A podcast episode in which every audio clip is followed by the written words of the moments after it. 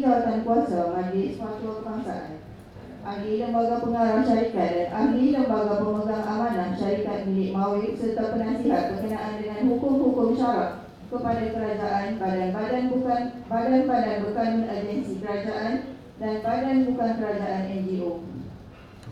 Menyandang jawatan panel penasihat Fakulti Syariah dan Undang-Undang Universiti Sains Malaysia, panel pakar Syariah Zaki, Fellow Dakwah Yadi, Ahli Lembaga Pengawalan dan Pelesenan Percetakan Al-Quran Kementerian Dalam Negeri Juga Ahli Majlis Panel Syariah Bank Negara Beliau telah menerima anugerah tokoh Maulidi Rasul peringkat wilayah persekutuan pada 2012 Anugerah Tokoh Ma'al Hijrah peringkat negeri Terengganu dan Anugerah Tingkat Mahkota Wilayah pada 2015 yang membawa gelaran Datuk.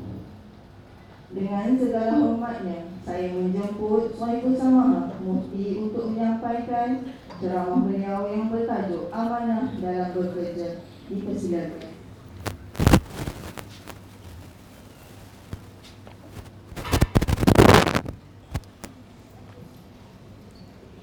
Assalamualaikum warahmatullahi wabarakatuh Selamat pagi Alhamdulillahi rabbil alamin Asyafil anbiya wal mursalin Wa ala alihi wa sahbihi ajma'in. Subhanaka la ilma lana illa ma 'allamtana innaka antal alimul hakim. Wala hawla wala quwwata illa billahil aliyyil azim. Amma ba'd. Yang saya kasihi uh, juru acara yang saya hormati Dr. Muhammad Hanif selaku uh, pegawai atau ketua kepada uh, Kementerian Kesihatan Daerah Hulu Langak sini Hulu Langak seterusnya jawatan kuasa penganjur daripada masjid eh, majlis daripada pejabat agama daerah Sepang muslimin muslimat hadirin hadirat staf kaki tangan hospital klinik yang saya kasihi sekalian Alhamdulillah pada pagi yang mulia ini kita dapat berhimpun dalam satu majlis yang cukup hebat bagi saya kerana bincang tajuk yang cukup hebat namanya amanah. Bayangkan satu hari Sayyidina Abu Zar radhiyallahu an minta kepada Rasulullah SAW untuk dilantik menjadi salah satu jawatan. Lalu Rasulullah SAW tengok Abu Zar dan menyatakan innaha la amanah wa innaha la nadamah yaumal qiyamah jawatan ini wahai abazar adalah amanah dan jawatan ini adalah kesesalan pada hari kiamat kelak. Artinya betapa besarnya amanah ini sehingga dizahirkan dalam hadis Nabi. Kalau kita baca watak Abu Zar Abu Zar ni orang sahabat yang cukup hebat. Yang ikhlas, yang zuhu, yang wara Yang jadikan hamba-hambanya sebagaimana sedara-sedaranya. Dari sudut men, uh, berkomunikasi dan berinteraksi dengan mereka. Banyak sangat kelebihan Abu Zar tapi Nabi beri satu indikator. Masalahnya bukan masalah baik. Masalahnya bukan masalah jujur semata-mata. Tapi masalah yang di sini pula timbul masalah kelayakan. Jadi kelayakan ni penting Jujur penting Gabung dua itu baru sebenarnya Bagaimana Allah Subhanahu wa taala rakamkan kisah yang cukup menarik. Dua orang perempuan yang nak beri minum air kepada saudara kepada kambing-kambingnya. Lalu datang Nabi Musa. Nabi Musa tolong. Jadi perempuan ini balik bagi tahu kepada bapanya ada orang yang hebat sangat yang tolong kita diam-diam-diam maka si ayah ni suruh si perempuan pergi panggil mari rumah.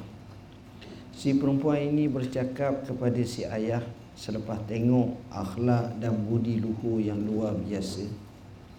Yakni Nabi Musa. Dia menyebut satu kalimah inna khaira man istajartal qawiyul amin. Sesungguhnya yang paling baik untuk kamu mengambil upah Untuk kamu beri upah Ialah orang yang ada kekuatan dan orang yang ada amanah. Kuat di sini dalam bahasa mudah mampu. Kuat di sini dalam bahasa yang lain berkelayakan Kuat di sini maknanya mempunyai bagaimana cara nak laksanakan tugas dengan efisien dengan baik dengan tepat dengan cepat dengan pantas dengan profesional. Maka kuat di situ mesti ada ilmu ada kemahiran ada skill ada macam-macam yang boleh menjadi alat bantu utama penyelesaian kepada tugas-tugas tersebut. Kemudian yang kedua tak dapat tidak mesti amanah amin. Amin ini amanah ini adalah amat penting. Sebab itu mereka kata kita ni perlu dua jenis dua sifat bagi pekerja pertama kelayakan kedua kesetiaan kesetiaan ini sejuzuk daripada amanah dan juga kelayakan pun sejuzuk daripada amanah. Ramai orang layak tapi tak setia. Ramai orang setia tapi tak layak. Jadi kalau bergabung antara setia dan layak, dia akan menjadi satu momentum yang cukup besar. Dia akan menjadi high impact.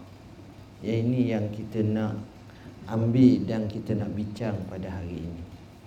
Tuan-tuan, Kadang-kadang kita tengok Satu benda kita boleh buat kerja Tapi kita kena bergabung sampai 10 orang baru selesai Maka kita buat Tapi ada orang Satu benda dia seorang je buat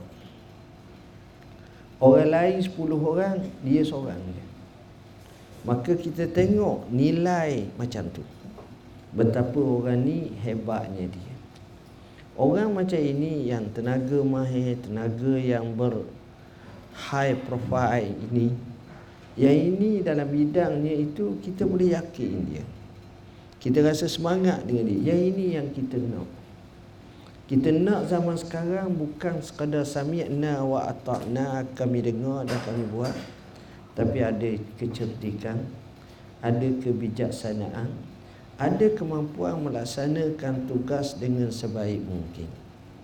Jadi di sini saya akan bincangkan dengan tuan-tuan sekalian berkenaan dengan senaraian amanah yang sepatutnya terwujud dalam masa kita berkhidmat kepada agensi kerajaan atau mana-mana agensi sekalipun.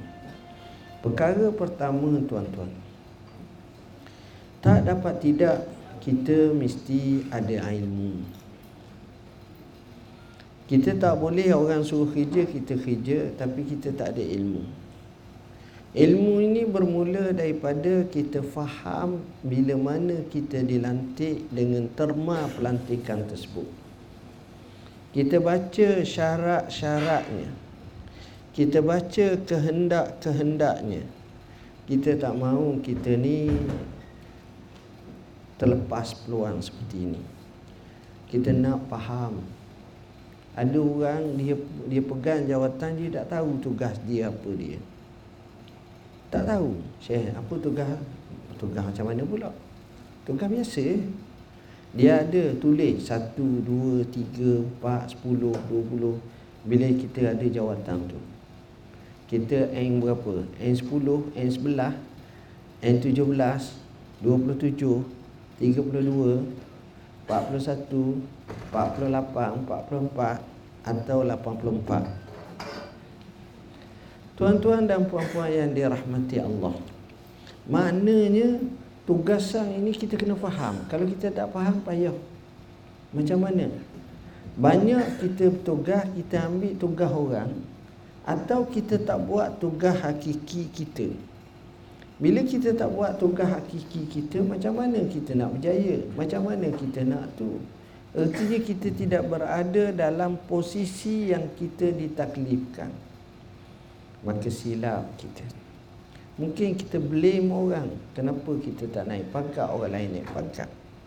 Sebab kayu ukur itu tak kena. Benar anda bekerja bersungguh dan buat banyak. Tapi tugas hakiki anda, anda tak buat. Malang sekali nasib orang seperti ini. Sebab kesilapannya awal lagi tak faham dia tak tahu tugas hakiki dia kita mesti kena faham tugas hakiki. Bila kita kerja kita kena faham. Kita kena berunding kita kena berbincang kita kena tawar menawar kita kena bagi kita kena tengok apa tugas kita sebenar poin ini penting. Poin ini penting sangat. Yang kedua bila mana kita nak jadi orang yang amanah maka kita penuhi segala syarat-syaratnya. Syarat masuk kerja pukul berapa? Pukul 8 keluar pukul 5 ha, kita cuba buat. Pukul 8 pukul 5 seboleh-bolehnya mesti sebab ini syarat dia dah. Melainkan kalau jenis tempat tu dia panggil flexi hours. Macam pensyarah di universiti Dan saya nampak mufti pun lebih kurang macam tu jugalah Dengan kesibukan-kesibukan tu. Jadi flexi hours. Jadi yang ini penting. Kerana ramai yang tuang kerja Yang tak tahu. Sebab dia silapnya Dia rasa masalah masa ni Tak apa. Tak tuan-tuan. Hidup ni setiap hari kita sebut bab masa je. Dalam hidup kita kita tak terlepas daripada masa. Kita sebut esok, kita sebut nanti, kita sebut akan, kita sebut makan. Makan mesti ada waktu bila, makan tengah hari, makan petang, makan malam, minum sama juga meeting pukul berapa. Bab masa je. Jadi kita tak boleh lari daripada masa ni.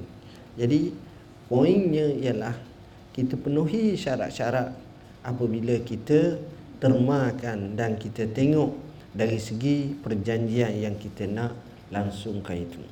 Poin yang ketiga tuan-tuan. Dalam hidup kita ni bagi nak jadi orang yang beramanah maka kita kena meningkatkan mutu kerja kita. Mutu kerja kita. Mana sabah tau? Kita kerja dah berapa tahun je kerja? Saya tak lama, baru 18 tahun kerja.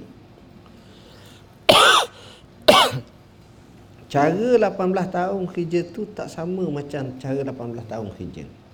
Sama dengan adik-adik yang baru masuk slim yang kerjanya kita kata mari hospital ni batuk lalu. Dia lain macam cara uh, kerjanya tak sama sama. Jadi tak tak kena sangatlah tuan-tuan. Ini mesti ada something wrong. Kenapa jadi macam ni? Tak ada kecekapan tak ada efisien tak ada kebijaksanaan. Dan tak ada kepantasan. Ni mesti ada sesuatu.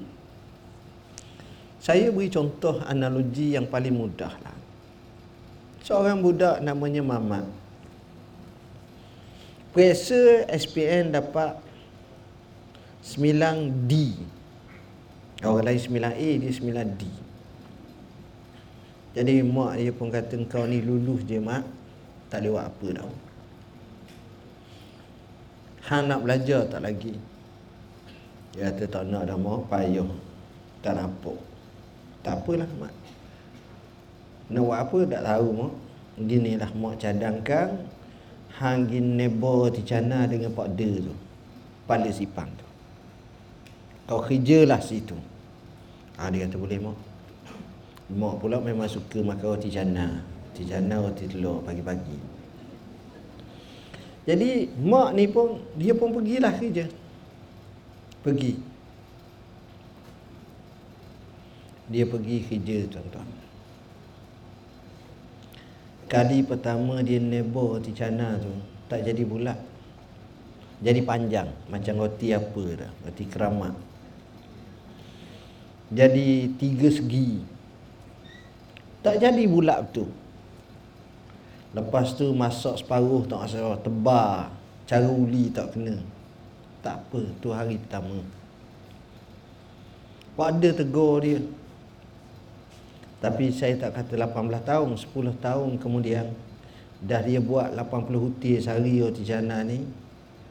Dia tebak roti jana tu tahun yang ke-10 kita pergi sekali lagi cara dia tebak tu lebih hebat pada Pak De dah. Bulat tu macam ukur dengan pinggang. Oh, bulat. Rasanya cukup sedap. Cara pula dia lambung, dia sambut ke belakang dengan piring. Dia boleh buat akrobatik. Dia cukup hebat. Kenapa berlaku satu kenaikan taraf dan tahap? Kerana apa? Kerana di situ telah terwujud baginya kepakaran yang diasuh setiap hari 10 tahun.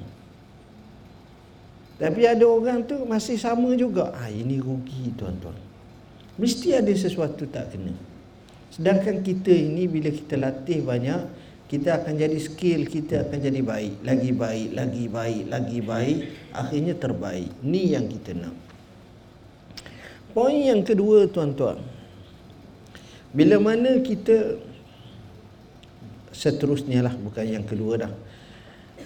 Kita bila kita bertugas, kita bekerja, maka kita jelaskan juga apa matlamat kita bekerja. Ada orang dia kerja sebab nak duit. Yalah tak ada orang kerja tak nak duit nak duit. Nak gaji. Dia pun kata nak gaji nak naik pangkat nak gaji besar nak naik bersilang nak naik menegak nak dapat lompat mata gaji, nak dapat gaji cukup besar, nak dapat super skill, nak nak macam-macam. Tapi kadang-kadang kita tak dapat. Saya selalu tanya pada sahabat-sahabat, kadang-kadang lah saya fikir. Sebab saya mungkin akses boleh bertemu dengan ramai orang-orang yang jenis hebat-hebat lah sikit. Saya tanya mudah je kadang-kadang. Kalau kita tengok Ketua Setiausaha Kementerian Kesihatan. Sebab saya cakap sini. Atau Ketua Setiausaha Kementerian Pendidikan. Atau Pengajian Tinggi. Atau Keselamatan. Atau Dalam Negeri. Macam-macam lah diikut kementerian-kementerian yang ada. Ambil satu ketua setiausaha. Ketua setiausaha ni umur berapa? Dia mesti kurang pada 60 tahun. Sebab 60 tahun tu pencet. Kadang-kadang umur dia 50 tahun. 51 tahun, 52 tahun. Kita ambil lah 50 tahun. Sebab ada yang umur 40 tahun lebih dah. Jadi dah. Kita ambil umur 50 tahun. Melalui PTD ke ataupun apa ke 50 tahun.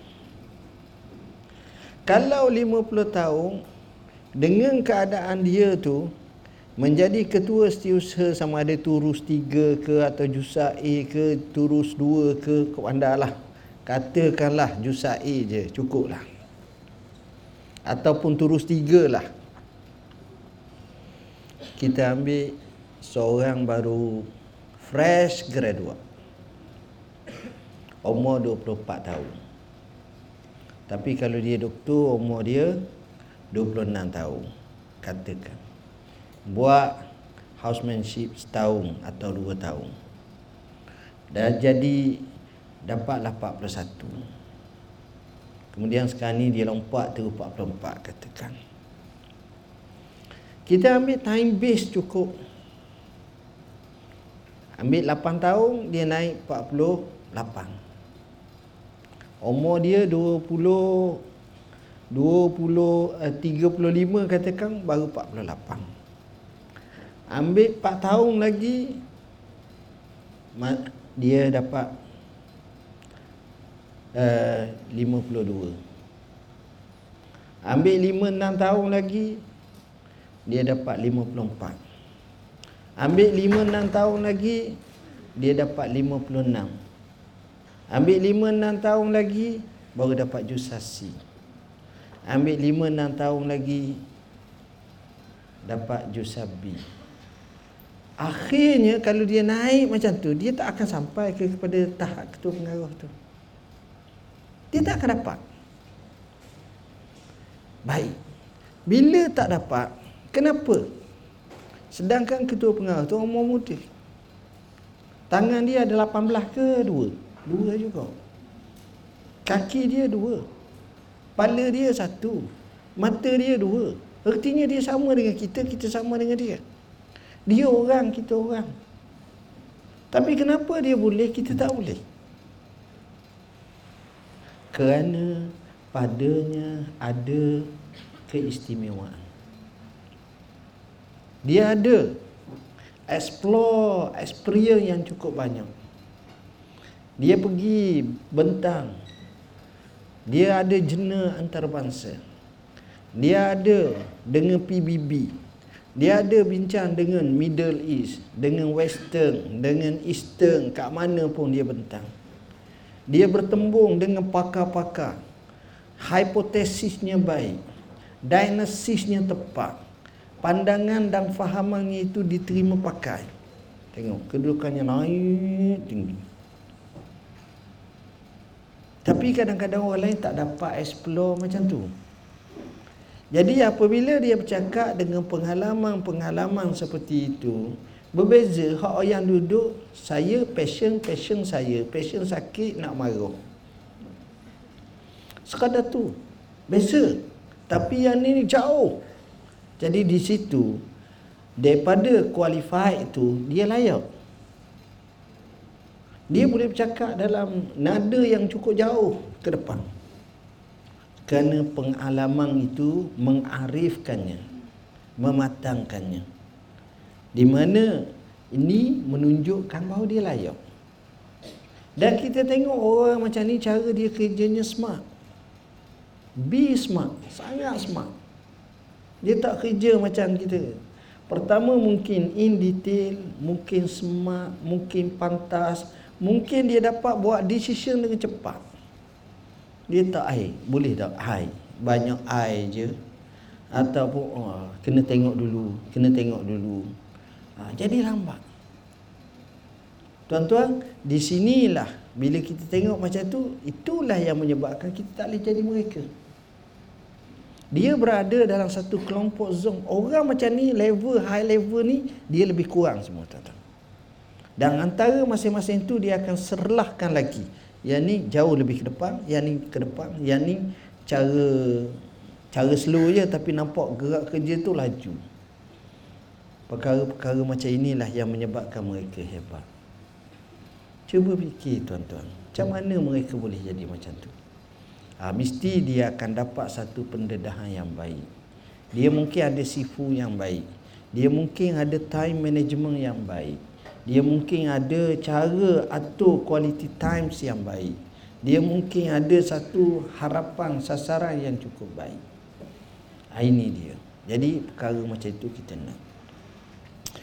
Poin seterusnya dalam kehidupan kita ni sebagai nak menzahirkan amanah ini kita tak dapat tidak kita buat sesuatu itu biar itqan itqan ni maknanya tepat kata Nabi sallallahu alaihi wasallam innallaha yuhibbu 'abdan iza amila amalan an yutqina Allah amat suka seorang hamba tu bila dia buat sesuatu perkara dia buat satu amalan dia buat dengan itqan betul-betul profesional tepat, tekung. Orang kata memang kelas yang tinggi. Orang tidak syak lagi. Hak ni ni mahal. Buat dengan itikaf. Dalam bidang apa pun tuan-tuan. Ketua pengarah kesihatan Malaysia ziarah saya tahun lepas rasa bincang isu. Cerita pengalaman perubatan di China. Zaman sekarang ada orang China di China orang Cina di China yang hanya memakai satu kaedah namanya akupuncture kehebatan akupuncture tersebut sampai kepada tahap bedah secara akupuncture menggunakannya tanpa sebarang alat-alat medikal yang lain. Maksud saya ubat-ubatan uh, dos apa-apa tak ada semua. Sekadar guna cara akupuncture pembedahan secara sedar tanpa bius dan orang bedah boleh bercakap Sedangkan pada masa itulah jantungnya dibedah bukan bukan kita kata minor operation. Saya kata ini hebat. Artinya ada ilmu sampai kepada tahap berubah ni sampai tahap boleh berlaku. Dan banyak kita dengar macam di India Ayurveda ke dan sebagainya. Tapi ada yang itqam betul-betul sampai tahap tu. Ha, jadi kita tak mahu kita injek orang. Di mana penagih dadah lebih tepat lagi injek pada tubuh dia pada kita injek. Ha, dan sebab dia skill 8 kali sehari ha, injek injek. Bukan untuk dia saja untuk kawan-kawan dia diinjek dia kena orang siapa orang tekuk dia kena orang leher dia kena. Di perut pun dia tahu kat mana tempat nak injek. Jadi maksud saya kena tengok macam itu. Skill macam tu. Bidang-bidang yang lain pun bila sampai kepada tahap macam ni kita akan rasa seronok kepakaran. Hak ni saya rasa apa bidang pun bila sampai pada pakar seronok ada satu hari tu jiran jiran saya lama dah cerita ni belah tahun nama saya dah tahu kerja dia apa. Isteri dia tu dentist. Jadi kita tak tahu dia kerja apa. Tapi peliknya kalau kita hantar makanan kat dia, dia balas makanan tu kalau nasi goreng, mi goreng tu, dia hias lebih hias, lebih hebat pada perempuan hias. Comel je. Satu hari dia ziarah, saya cakap, saya tanya kerja apa? Dia kata kerja saya chef. Oh, chef. Jadi chef ni luar biasa. Kata chef hak paling hebat hak mana tu? Dia kata chef hak paling hebat hak sokok paling tinggi kata dia. Ha, tu. Ada hak putih tu tinggi. Saya tak tahulah dia bergurau dengan saya. Saya tanya dia chef Wang macam mana? Ah itu dipanggil celebrity chef. Ah chef Wang, chef ada tu tu ada tu. Yang hak master master chef ni dia lain. Dia kata chef yang pakar, chef yang pakar, dia pergi tu baru pun dia tahu kurang garam, kurang gula. Bukan kecap kita kecap. Mu rasa macam mana? Mu rasa macam mana? Aku rasa tak apa lagi. Syaitan ni tak apa tu. Aku rasa manis dah ni. Tapi kalau hak pakar ni baru je tahu dah. Tambah, tambah, tambah. Itu pakar chef. Master bahagian tu. Kita nak macam tu. Bila dia pakar. Orang yang kerja kereta. Buka saja bonet depan tu bunyi enjin. Tahu lalu dah sakit ni terus beki ni tak saya rasa oh, ni kok saya rasa dia tak rasa pun dia rasa hot ni rasa hot tu jadi macam mana tuan-tuan tak ke mana sebab itulah kepakaran macam ini adalah amat penting. Kita nak sampai tahap. Tahu dah orang ni begini, orang ni begini, orang bidang masing-masing. Bidang masing-masing. Sama juga dalam bidang-bidang yang lain. Kepentingan untuk kita sentiasa mengupdatekan bidang kita dan mengupgradekan bidang kita. Ini paling penting di mana di situ sejajar dengan gaji yang kita dapat, upah yang kita dapat. Baik. Poin yang seterusnya tuan-tuan dalam bab amanah ni kita tidak lagi boleh zaman sekarang merasa semangat dan rasa seronok dengan kerja secara one man show. Tak mungkin dah tuan-tuan. Zaman sekarang kerja yang paling hebat adalah kerja secara team building. Satu pasukan yang baik. Kita tak boleh kalau kita bijak pun kalau kita seorang tapi bantuan kita tak ada hak bijak-bijak maka kita tak ke mana pun. Tapi bila kita ada hak bijak maka pada masa itu barulah kita boleh kita ada satu pasukan yang baik barulah kita berjaya. Kalau tak kita tak berjaya. Ha, ini team building kita ni penting sangat dalam kehidupan kita. Tuan-tuan, Contoh yang paling nyata 2014 Pasukan bola sepak berlawan Pasukan bola sepak berlawan Main pula di Brazil. Galiknya Brazil tak akan kalah di gelanggang sendiri. Tapi dimalukan dengan 7-1 kalah.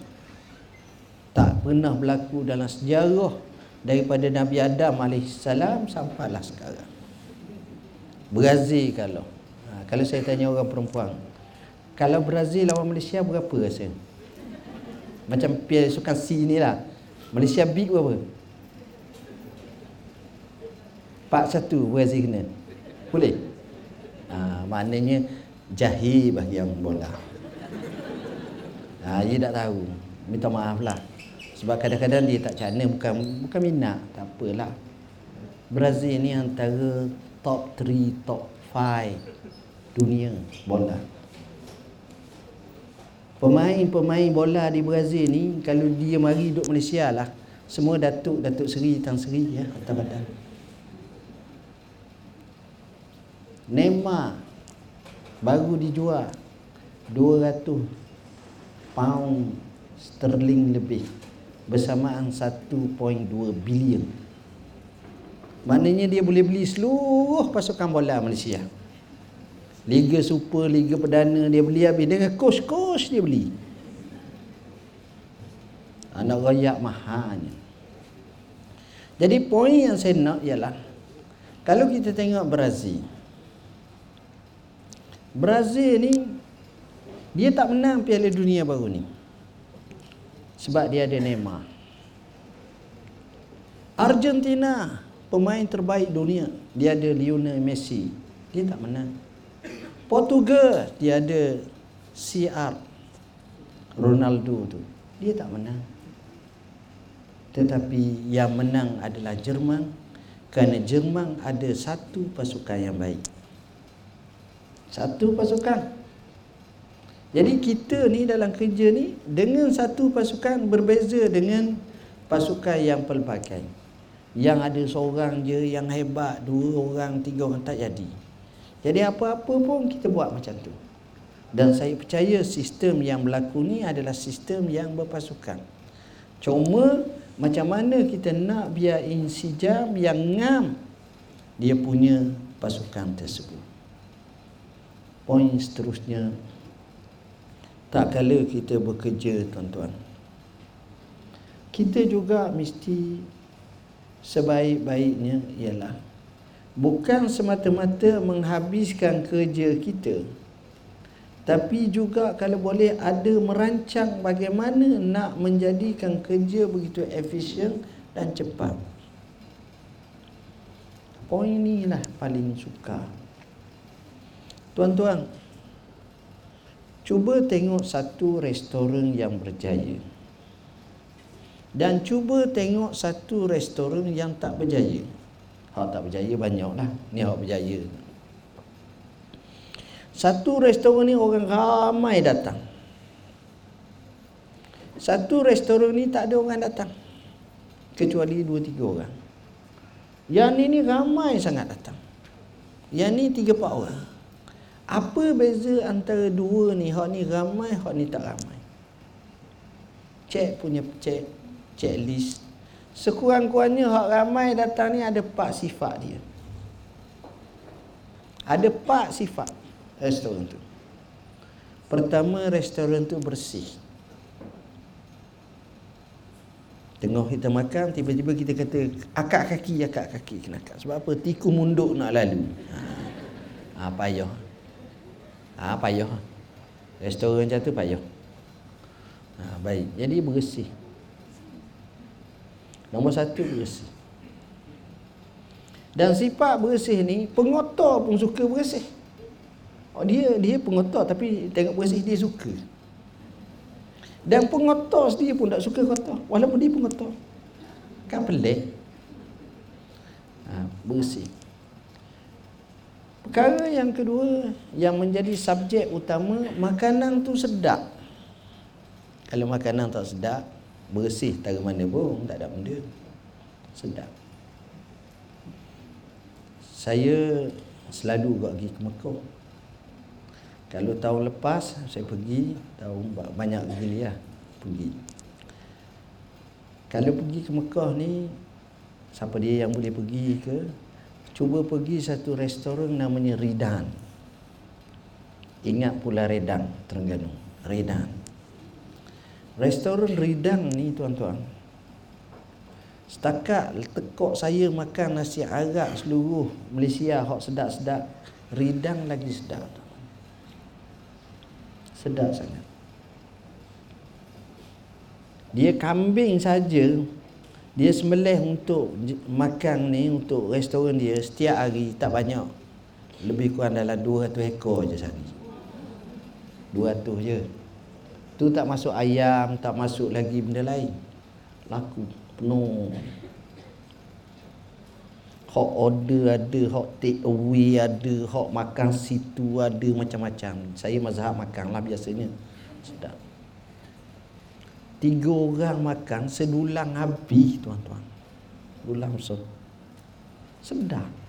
Tapi syaratnya biar jangan makan lagi lah.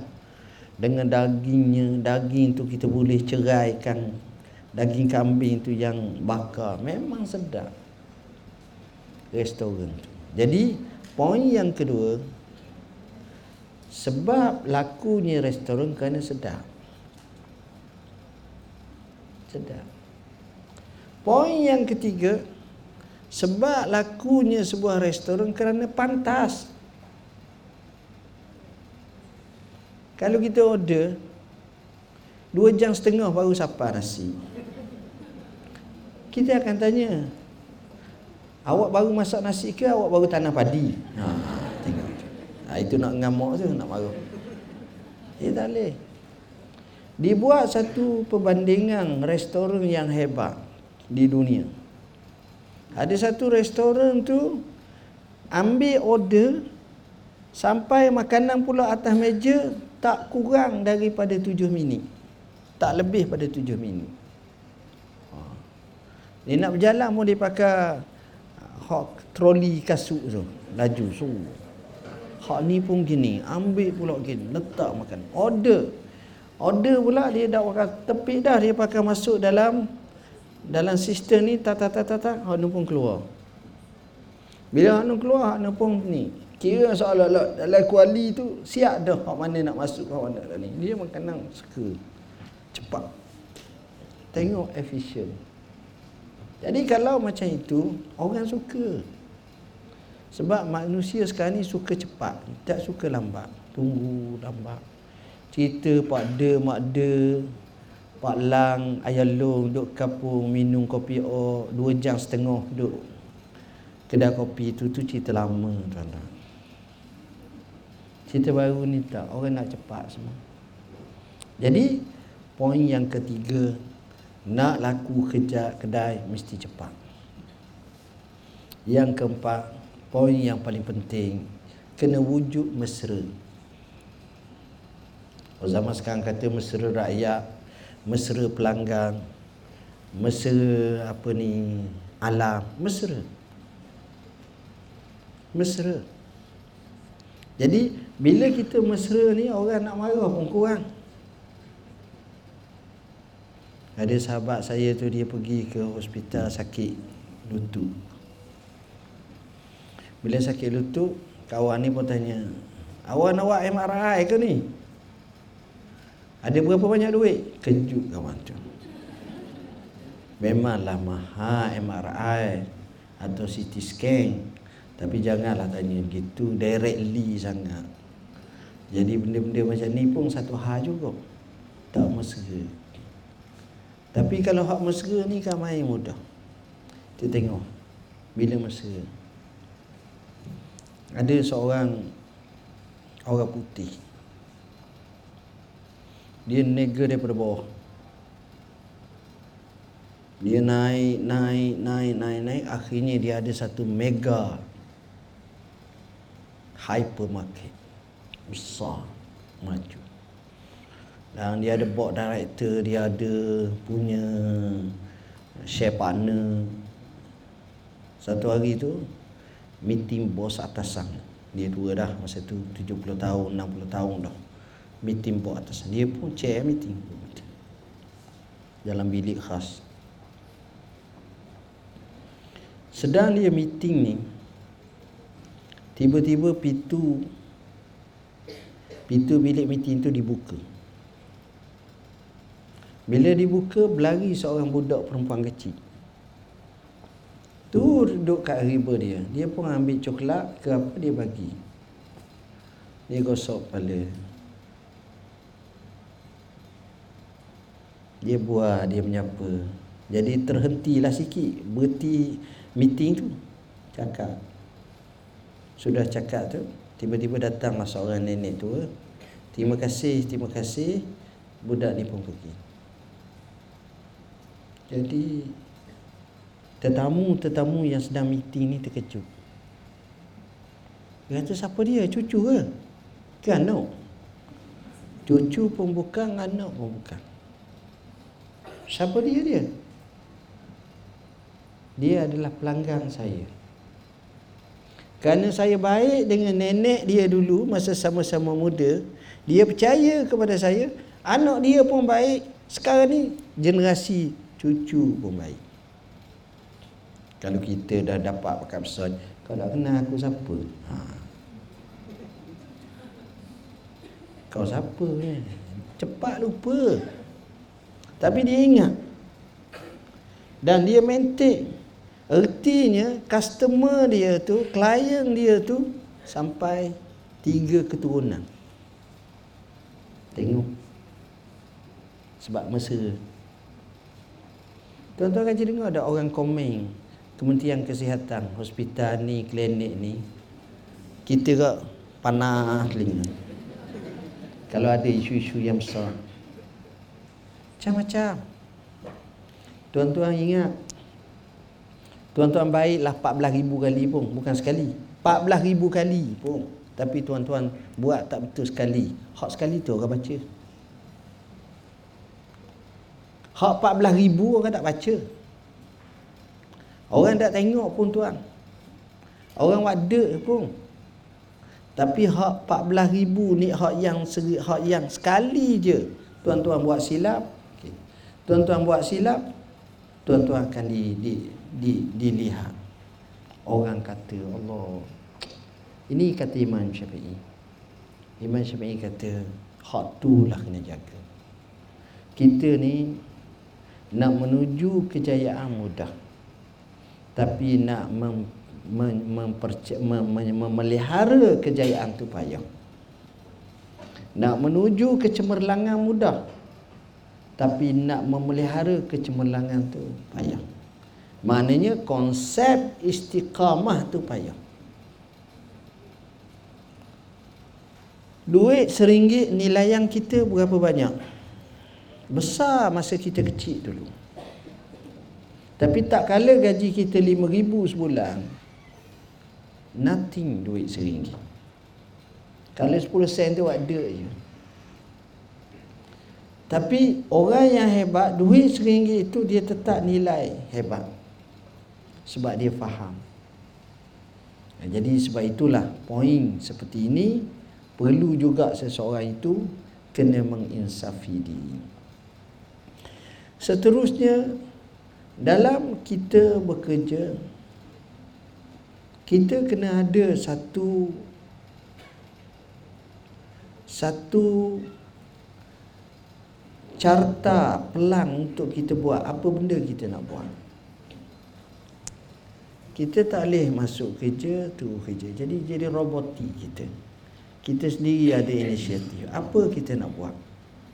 Bila kita kerja kita ada satu matlamat apa yang saya nak buat pada hari ini jadi perancangan seperti itu adalah amat-amat penting kita rancang dah kita nak buat apa. Hari ini rancangan saya nak buat begiang, begiang. Esok nak buat begiang. Lusa nak buat. Kadang-kadang kita boleh tarik untuk esok tu selesai dah sebahagian hari ini. Ha, tengok. Anak murid yang berjaya, anak murid yang sentiasa mendepani masalah. Selesai dulu.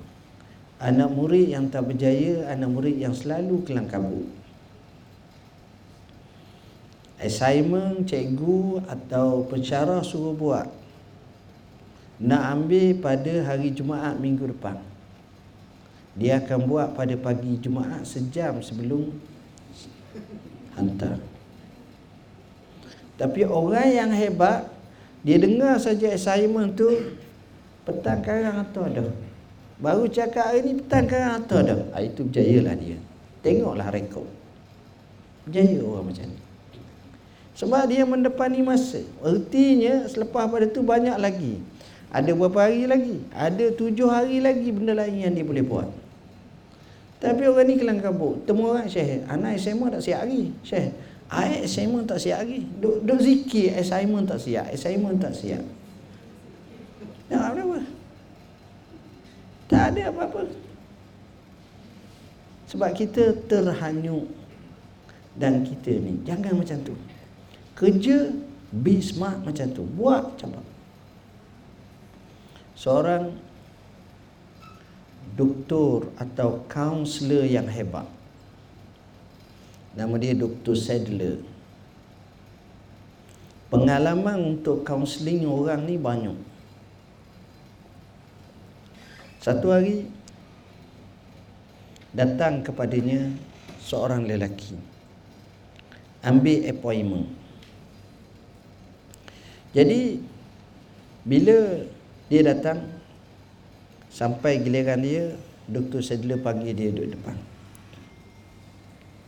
Dia pun bukalah mulut, tuan doktor, saya datang ni ada masalah. Tengah bercakap, handset berbunyi. Zaman dulu tak ada handset, telefon meja. Sadler buat. Dia pergi jawab. Okey, saya hantar telegram sekarang. Tu dia hantar. Masuk Tengah bercakap Bunyi lagi Okey Saya suruh dispatch saya hantar sekarang Tengah bercakap Bunyi Pergi Okey Saya akan buat sekarang Akhir sekali Dia datang Dia kata Tuan Sekarang saya akan selesaikan masalah Tuan sekarang Kata orang ni kepada Dr. Sadler Wahai Tuan Doktor Masalah saya sudah selesai kalau kita kau gerang tu tu. Dia kata masalah saya sudah selesai sekarang. Hai. Macam mana selesai? Belum betang lagi, belum apa lagi. Dia kata satu lagi saya nak. Apa dia? Boleh tak saya masuk bilik Dr. Sadler? Yang kata boleh. Dia pun pergi masuk bilik. Bila masuk bilik dia tengok dalam bilik tu atas meja tu kosong. Atas meja kita berterabur banyak. Kosong. Macam baru pindah. Kosong. Dia balik selepas 2 3 minggu dia datang balik. Bila dia datang semula dia cakap dengan Dr. Sadler dia nak buat appointment tapi tak mau dalam tu nak ajak minum luar.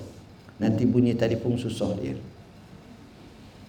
Akhirnya Dia ajak Dia belanja doktor Makan, minum, buah Dia tanya Dr. Sadler, you tahu tak I siapa? Dia kata tak tahu, tak kenal pun. I ni adalah big boss kepada syarikat konglomerat yang terbesar di Amerika. Masa itulah seorang orang besar sangat.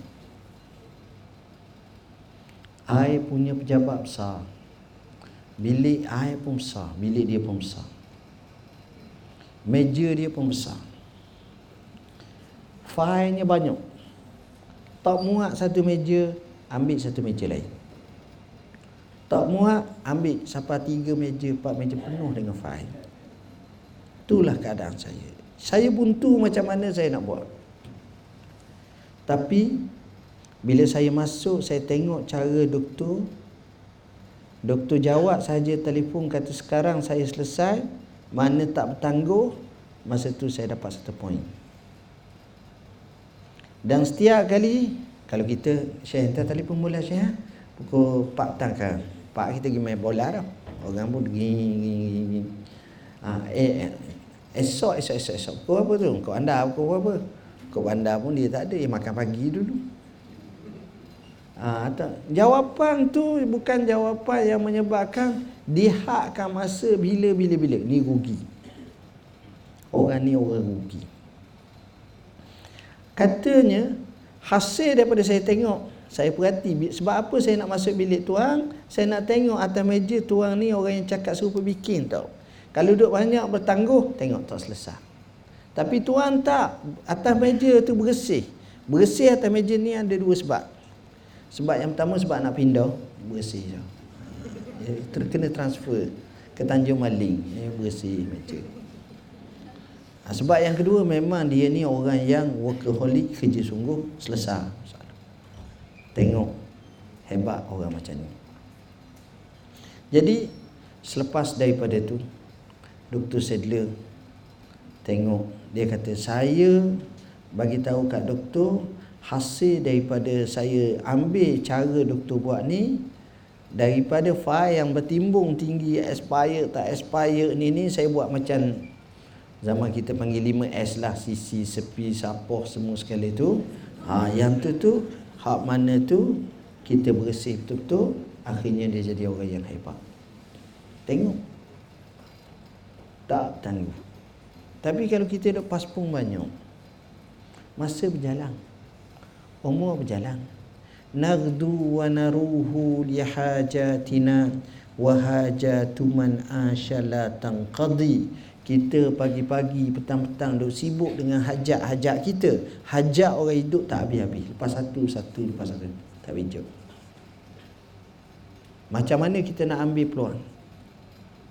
Kita ambil peluang kita buat kita jana barulah kita percaya orang macam ini keamanahannya cukup tinggi tuan-tuan tuan-tuan dalam hidup ni ibarat satu satu perjudian satu perjuangan satu perniagaan. Ada yang rugi ada yang untung. Ada yang labanya banyak ada yang tak ada laba langsung. Makin kejar masa makin tak cukup. Tapi makin biar masa Akhirnya dia akan kata Tak tahu apa benda saya nak buat. Kesiang orang macam ni. Orang lain penuh boleh buat Otak kita boleh berjalan. Tuan-tuan ada ada anak tau Kalau ada anak Tengok anak kecil. Anak kecil ni Maksud saya umur lima tahun Jangan umur sebulan. Bulan tak tahu kali. Umur lima tahun enam tahun. Tuan-tuan tengok anak. Perhati je dia. Dia ni tak akan boleh duduk diam. Lepas satu coteng ni ni ni dia lain kata orang tu orang cerdik pandai satu kerusi letak dalam bilik letak seorang tua dia congok je. Kadang-kadang tidur atas kursi itu tapi satu kursi letak seorang budak kursi tu jadi bola, kursi tu jadi uh, apa ni kereta api, kursi tu jadi kapal layar, kursi tu akan jadi tempat dia uh, boleh buat Mr. Caribbean tu. Uh, macam-macam. Atas satu kursi. Dia boleh naik, boleh sebut merdeka, merdeka atas kursi itu. Atas satu kursi. Sebab daya pemikiran dan daya gerakan kepala otak dia ni mikir ni laju sangat. Cepat. Saya ada kawan seorang tukang lukis. Kerja dia lukis. Ada dua tiga orang. Tapi hak ni ni saya cakap lukis ni bagus dia. Dia kata nak lukis ni dia kena datang idea. Ilham. Ilham. Saya tanya dia, Mona Lisa tu lukisan macam mana? Molek tau. Hebat. Oh. Ni orang pelukis lah. Orang pelukis kata, tulisan tu kalau nak banding nilai harga dia seluruh bandar Perancis semua sekali mahal lukisan tu lagi. Allah, doa lalu. Dia orang-orang kaki kaki lukis dan kaki tengok lukisan ni seninya lain tuan-tuan. Rajin pergi dak dekat IJN. Sebelah IJN tu seberang jalan tu ada pustakaan negara, ada ni. Salah satunya ada Balai Seni Lukis Negara. Tuan-tuan tengah masuk sekali. Saya masuk lama dah. Saya masuk lukisan macam-macam cantik. Tapi saya hanya mengambil masa dalam setengah jam siap semua. Molek ni, lawa ni. Tapi kalau kaki pelukis, tiga jam satu lukisan pertama tak selesai hari. Tengok. Dengung. Saya setengah jam habis dah. Pusing habis dah. Boleh buat tu. Dia tak, dia tengok. Hmm. Apa benda mikir tak tahu. tengok. Ah tengok tu. Tuan-tuan faham tak maksud saya? Penghayatan tu ya Allah lain. Lain. Okey. Dia cerita dia kata lukisan ni hak paling mahal bukan lukisan gambar orang, bukan. Gambar orang, gambar doktor, gambar pesakit tu tak mahal. Hak lukisan paling mahal tu hak tuliskan coreng je, cocok cocok. Ha, hak tu mahal. Dia pelukis tu nak coreng tu, nak, nak lukis tu. Ada makna tu. Hari tu kelam sikit sebab bini dia marah kuat dia, gaduh. Hari lain ceria sikit, cerah mana. Ha, hari tu dia happy. Hari lain dia ni macam dia slumberland je. Hmm, biasa main color, main warna, cara kasar tak kasar tu mempengaruhi pribadi orang tu masa dia pegang pink tu. Ha. Alat lukis tu. Cara warna. Tengok. Jadi dia kata kalau budak lukis tu tu ada mana tu? Nilai tinggi kata. Macam kita, kalau kita bukan kaki lukis, orang kata melukis ni kertas lah ni. Apa pemikiran kita? Aku nak sudah ya. Aku nak sudah. Ya. Aku nak sudah je aku suruh lukis. Ha, tu cara perangai orang tak menghayati lukisan. Dia tak. Jadi begitulah maksud saya ialah kadang-kadang kita kena kreatif. Kreativiti ini nilai tambah yang hebat. Nilai tambah yang hebat. Jabatan kita kita tengok kadang-kadang awak tuan-tuan suka tak kalau tuan-tuan pergi ke pejabat pergi ke sekolah pergi ke hospital tu tengok ramai je orang duk tunggu.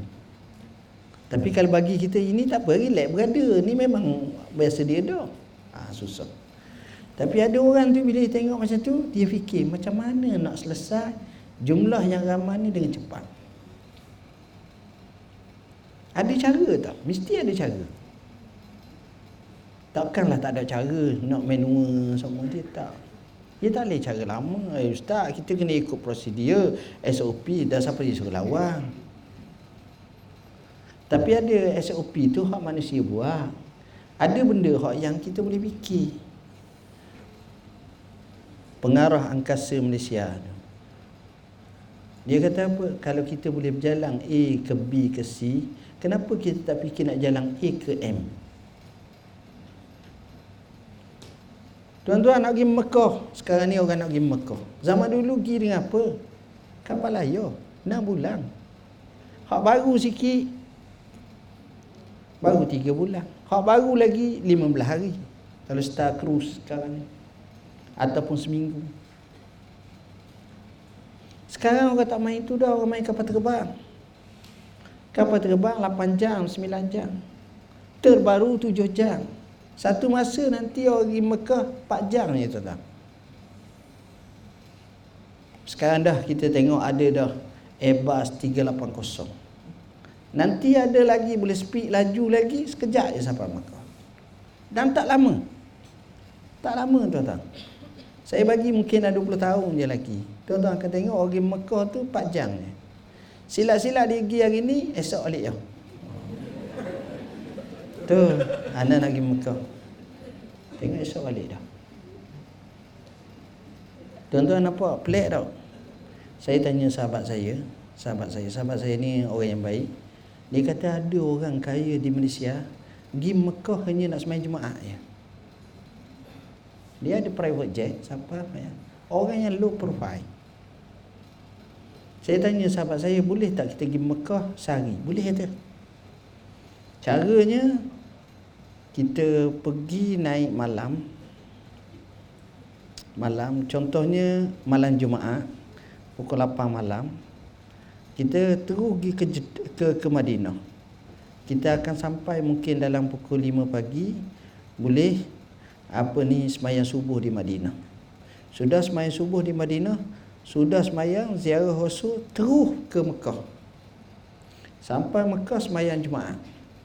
Sebab dia ambil masa 5 jam ataupun 4 jam. Sebab uh, bukan semayang Jumaat dulu. Apa ni umrah dulu. Sudah umrah tu semayang Jumaat. Sudah semayang Jumaat tu masuk di hotel mandi. Dengan tawaf dah tu balik. Dia boleh buat, dia pun nak buat sekali tu. Tak payahlah kalau kita modal sikit, gilah 15 hari, banyak lagi. Boleh ibadat tu. Tapi ada pun macam tu. Jadi pantas. Dia fikir macam tu. Jadi bila fikir macam tu, senang. Saya selalu tengok kadang-kadang di klinik tulis tapi biasanya di Jabatan Kerja lah uh, terima kasih kerana sabar. Anda dilayan 15 minit lagi. Kita cek ni 45 minit tak layan lagi. Kalau macam tu tutup. Jangan pasang. Jadi backfire pada kita. Kita kata 15 minit lagi nak layan tengok Hala ke awal tak apa. Hala ke lewat jangan. Ha, itu pengalaman lah yang kita tengok. Tuan-tuan dan puan-puan yang dirahmati Allah. Selepas saya bincang bab amanah tentang dunia semua sekali. Saya nak tutup sebab nanti kita buka soal jawab. Cakap slow-slow pun sejam dah tuan-tuan. Sejam dah. Ha, biasa saya ceramah sejam je. Ni, hari ni saya kejut sampai sejam setengah. Tak apa. Saya nak tutup isu bab amanah bab ni Mudah ya. Apa yang kita buat itulah hasil yang kita akan dapat. Siapa dia yang amanah tinggi, siapa dia yang dapat buat dengan sebaik mungkin, kedudukannya akan tinggi. Kalau tak tak. Jadi di situ kata pujangga kama tadinu tudang. Sebagaimana kamu buat begitu, begitulah kamu akan dibalas. Kita buat baik, kita akan dapat baik. Ada tak kita tengok dalam orang kampung kita ni ayahnya cikgu, maknya suri rumah. Cikgu dedikasi. Dia tak kaya. Dia pencen pun orang panggil cikgu juga. Dia hanya cikgu biasa. Tetapi lima orang anak-anaknya semuanya pakar besar. Doktor pakar, engineer, peguam terkenal, ustaz yang masyhur, semua berjaya. Semua berjaya. Kenapa? Kerana berkat dia buat, dia mengajar, dia ikhlas, dia ni. Jadi unsur ikhlas tu kena masuk. Kerja-kerja tuan-tuan. Saya kata siapa dia tak nak gaji. Semua orang nak gaji. Tapi apakah gaji yang dibagi pada kita sesuai dengan kerja kita? atau kurang sangat. Yang inilah yang sepatutnya kita sentiasa muhasabah. Kita nak biar gaji kita kita dapat tapi usaha kita memang banyak. Memang sesuai. Barulah kita akan berjaya dalam hidup. Jadi kita akan rasa tenang. Kita akan rasa puas hati. Dalam poin terakhir bila kita kerja jadilah orang yang ikhlas dan orang yang jujur. Orang yang ikhlas dan jujur ini tak ramai tuan-tuan tapi dia mahal dalam kamus kehidupan kita. Jadilah orang yang ikhlas dan orang yang jujur. Selama mana kita ikhlas, selama mana kita jujur, maka kesannya cukup besar dalam hidup kita. Ah, itulah sedikit nasihat saya. Kita buka soal jawab dulu. Wallahu a'lam.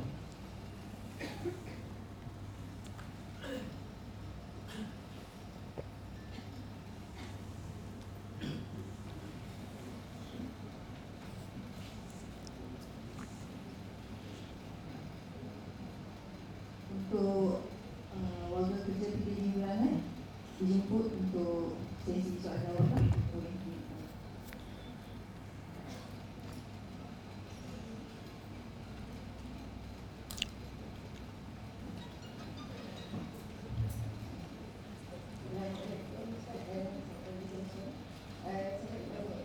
antara uh, peraturan dalam kerja kita dengan budi bicara sebagai ketua lah uh, mohon pandangan Ustaz macam mana kita nak ada, ada balance macam tu Ya. Terima kasih. Dia mana-mana pun tuan-tuan. Budi bicara ni perkara yang amat penting. Peraturan ni merupakan yang perlu dipatuh sebab dia atur tapi budi bicara adalah amat penting sebab ini cara interaksi wa khaliqin nasa bi khuluqin hasan hendaklah kamu berakhlak dengan manusia dengan akhlak yang baik jadi budi bicara ni menyebabkan seseorang tu rasa seronok kita ni kalau hidup kerja dengan hak semata-mata ataupun peraturan semata-mata kita akan jadi orang panggil rimas dalam hidup. Jadi peraturan itu hendaklah disulami dengan budi bicara. Bahkan budi bicara ni pula kena tengok macam mana bentuk. Budi bicara yang hebat itu menyebabkan rasa seronok manusia. Saya beri contoh mudah. Seorang pakcik tua mari. Dah lah gauk. Pakai ni tokak pula. Yang pimpin pula makcik tua juga. Semua yang dia nak apply tu selesai semua dah. Lengkap. Tapi satu je tak lengkap. Photostat IC. Hak tu je tak lengkap. Lalu kita pun cakap, Pakcik, makcik ni IC dah cukup. Pergi photostat lah. Nak kat mana ada. Saya dah tahu. Pandai-pandai lah. Kawan tu terkejut. Nung ada nung pergi Pekang. Kat 3 km lagi, 5 km. Belakang kita ada lapang ke mesin photostat. Lapang. Orang kata nak tolong photostat yang tu minta maaf ni hak kerajaan tak boleh photostat saya ingat kalau sekeping kerajaan halal dia tak marah lainlah wak aris bandar besar ah, hak tu satu benda. Ini budi bicara. Sebab kerajaan ni untuk nak khidmat pada rakyat. Benda-benda macam itu. Melainkan kalau memang pakat ramai-ramai jom kita photostat situ jadi dia jadi mesin photostat tu soal lain lah tu pula. Ni hak ni ni budi bicara ni penting tuan-tuan. Sebab bila saya di dengan orang-orang yang besar kebanyakannya budi bicara terlalu tinggi. Saya masuk hospital orang ni dia kata masuk kata tu ah, kata Allah Umur hidup tak rajin masuk hospital. Masuk boleh keluar lah. Ni masuk tak keluar. Allah. Rupa-rupanya tak boleh masuk hospital ni. Masuk hospital ni jadi lemah semangat. Betul rupanya. Sebab kita gagah dia suruh duduk atas wheelchair. Allah lemah. Eh, tak boleh rupanya. Dari segi seko tu memang kalau kita betul lah. Ha, betul. Tanyalah doktor. Ha, sekarang doktor hebat-hebat. Bila dia sendiri masuk sama juga. Psikologi manusia macam tu. Baik. Jadi uh, bila masuk tu saya tengok saya kata bila boleh keluar ni doktor? Dia kata esok lah keluar. Kata tak apalah. Petang ni saya nak keluar, saya sibuk sangat. Eh, Okey, boleh. Budi bicara. Apa-apa yang boleh dibudi bicara bagi saya ini penting dan ini juga sebagai tanda ketuluh ke, ke keluhuran kita. Kebaikan kita, budi bicara.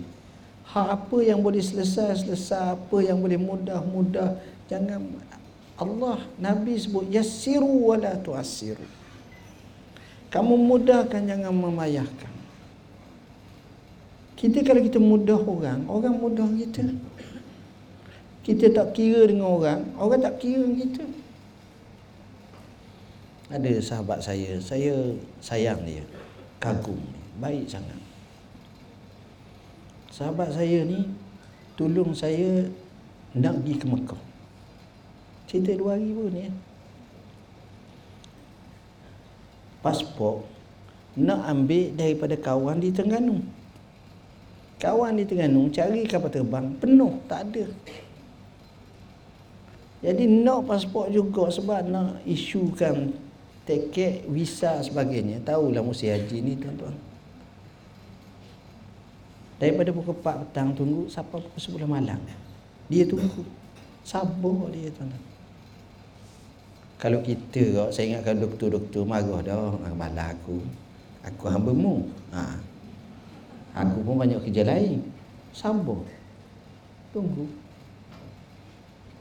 Hak kawan nu pula ceritanya pelik.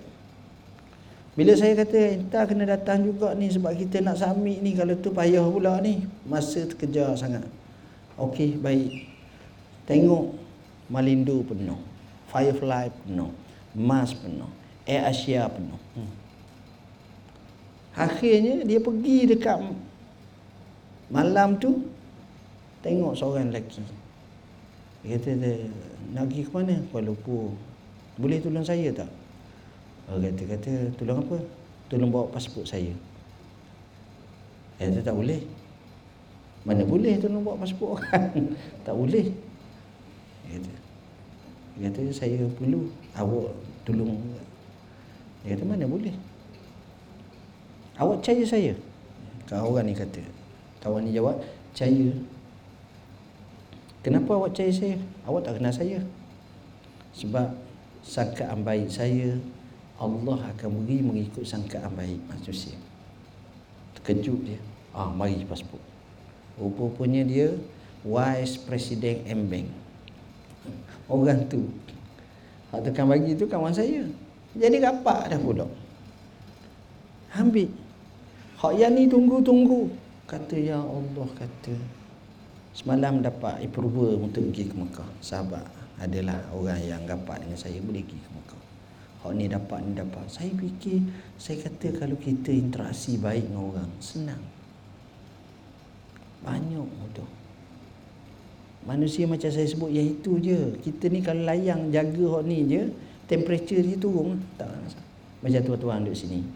Saya cakap tuan-tuan di tempat duduk, mana ada bunyi. Paling kuat pun tidur. Cuba suruh berdiri. Ah, geliat kaki gini gini. Bila nak berhenti ceramah ni ni ni ceramah lah ustaz dah cakap 2 jam dah apa dah ayah masuk kerja dah. Untuk. Eh, jadi mari ikut lain pula. Jadi perkara-perkara macam ni budi bicara ni kita tengok. Janganlah siapa budi bicara kawan ni mari duduk sembang siapa kerja hakiki tak wah. Ada juga kaki nembak melainkan dia kerja PRO tu soal lain dah. Uh, sebagai tukang layar. Wallah Ada soalan lain.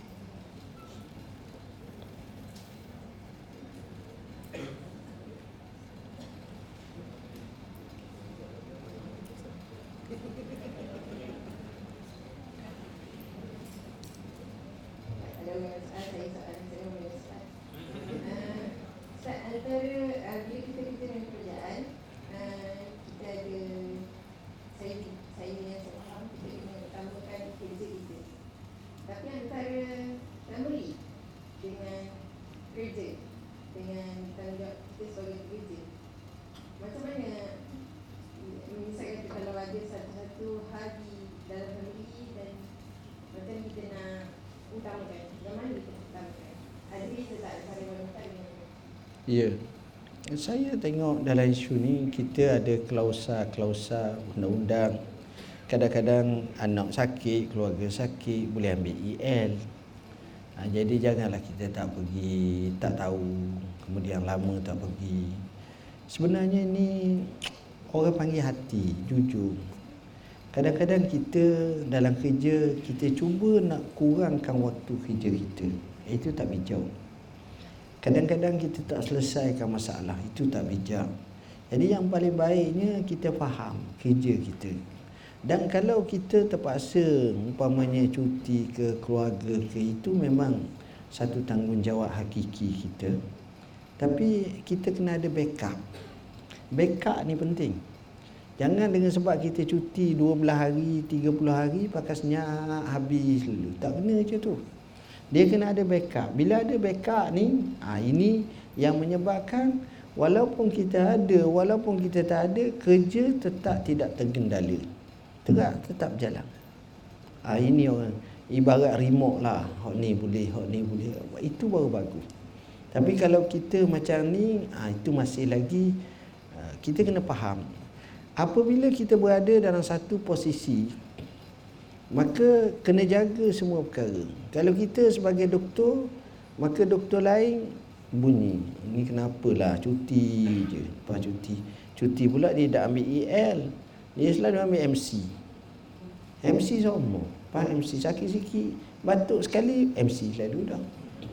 Dia baik pula dengan orang pegang MC. Ada rasa sakit belakang. Goyak kau orang sakit belakang. MC lalu dah tiga hari setengah. Jadi MC Benda-benda macam ni jadi ada orang yang beriman dengan MC. Jadi masalah tengok. Sian dia. Sedangkan dia duduk di hospital, MC lagi. Nak suruh masuk dalam buat tak mahu. Nak MC je. Jadi duduk rumah. Jadi bagi dia tu. Ha, jadi cara macam tu tak kena. Bagi saya pandai. Orang yang pandai mengatur ni okey. Untuk anak, untuk isteri, untuk keluarga, untuk kerja, untuk kerja, untuk ni, semua ni jalan baik. Sebab itu dalam hidup ni seimbang paling baik. Seimbang paling baik. Jangan dunia saja. Jangan akhirat saja.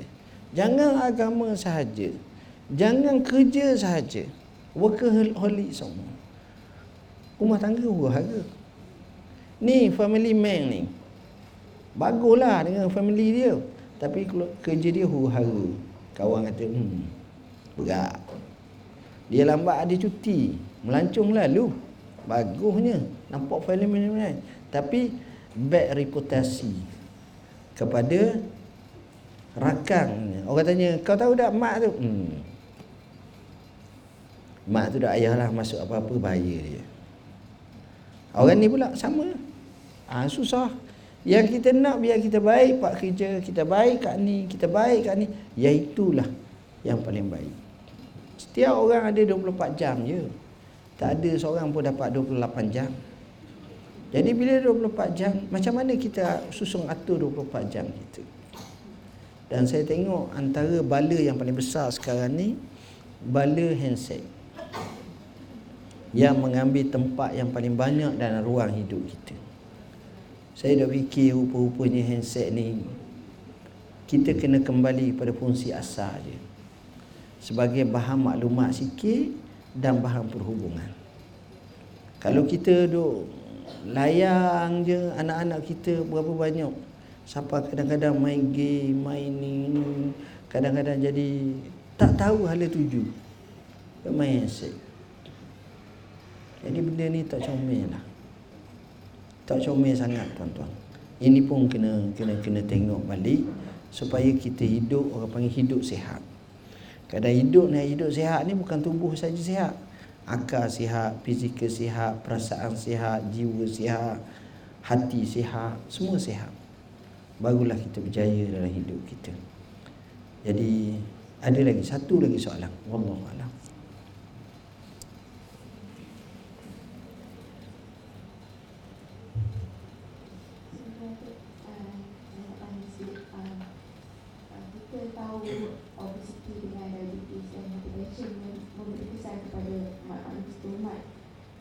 sebelum I mean even affect kita hidup sihat tu memang Nabi Muhammad sendiri mulai uh, aktif fizikal, dia tak makan banyak dan dia selalu berpuasa. Dan, dan dia adalah anggota kesihatan kami, kami diberi di tempat kerja kita memberi saranan tidak tidak merokok, tidak makan banyak dan bersenam. Tetapi itu dalam kerja kita memberi nasihat macam tu. Tapi dalam aktiviti harian kita, dalam dalam hidup kita tidak bersenam, tidak kita pun merokok dan kita pun overeating. So apa pendapat untuk tentang itu? Kita we do not uh, practice what we preach. Ya. Yeah. Terima kasih. Ini cabaran, cabaran yang paling besar dalam hidup. Uh, kadang-kadang kita tengok minta maaf cakap lah. Anak kita kita jaga dia lama dah. Tak berubah-ubah perangai. Kita marah dia kita kata dia kita nasihat dia kita ajar dia kita suruh dia kita larang dia tak berubah-ubah dia pergi sekolah dia tak berubah-ubah tapi dia masuk satu camp motivasi sehari setengah balik berubah. Pelik. Kita ngajar kamai sungguh tapi dia tak berubah. Ha, itu sebab itu kita kena faham hidayah ni milik Allah. Ia kebagi pada orang ni ke orang tu kan. Jadi tak, tak semestinya dapat semua. Maksud saya dalam hidup ni perkara yang paling suka adalah nak ubah cara hidup kita sendiri. Hal tu paling suka sebab kita ada tabiat. Tabiat yang kekal dengan kita sampai ketua. Saya contoh tiga orang Ahmad, Ali, Abu. Duduk sekapung. Duduk sekapung.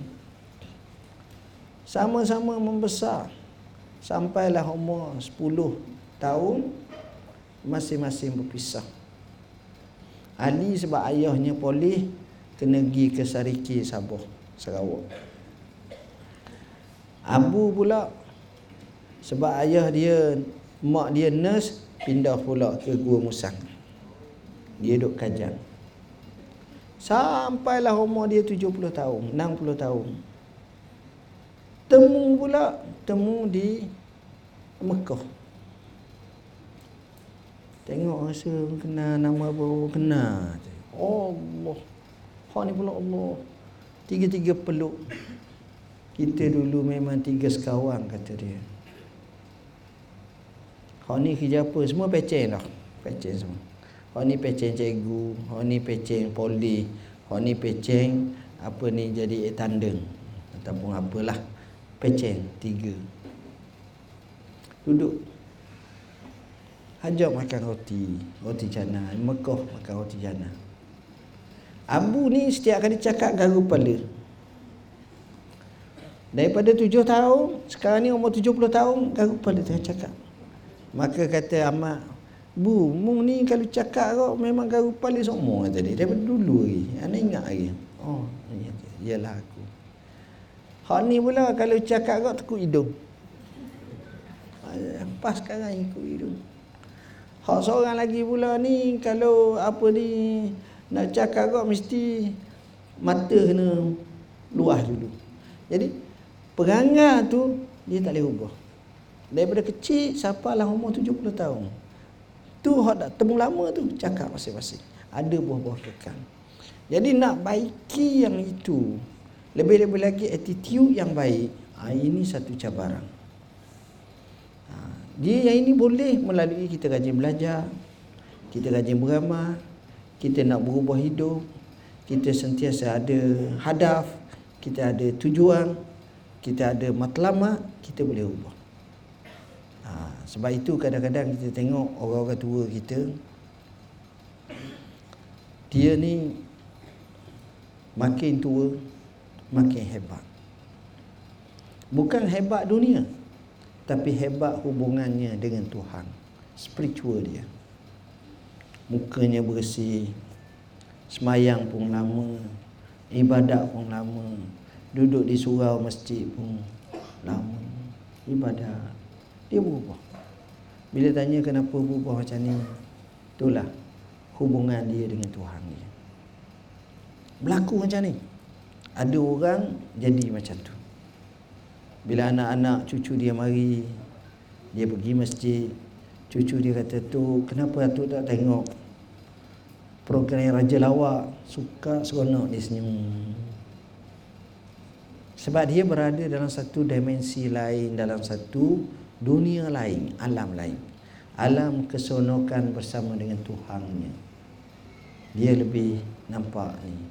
Perkara macam inilah yang mana kita boleh ubah. Kalau ubah yang tu, hak isu rokok tak timbul, isu apa ni hak kita suruh orang kita tak buat tak timbul, kita akan berubah dengan sendirinya.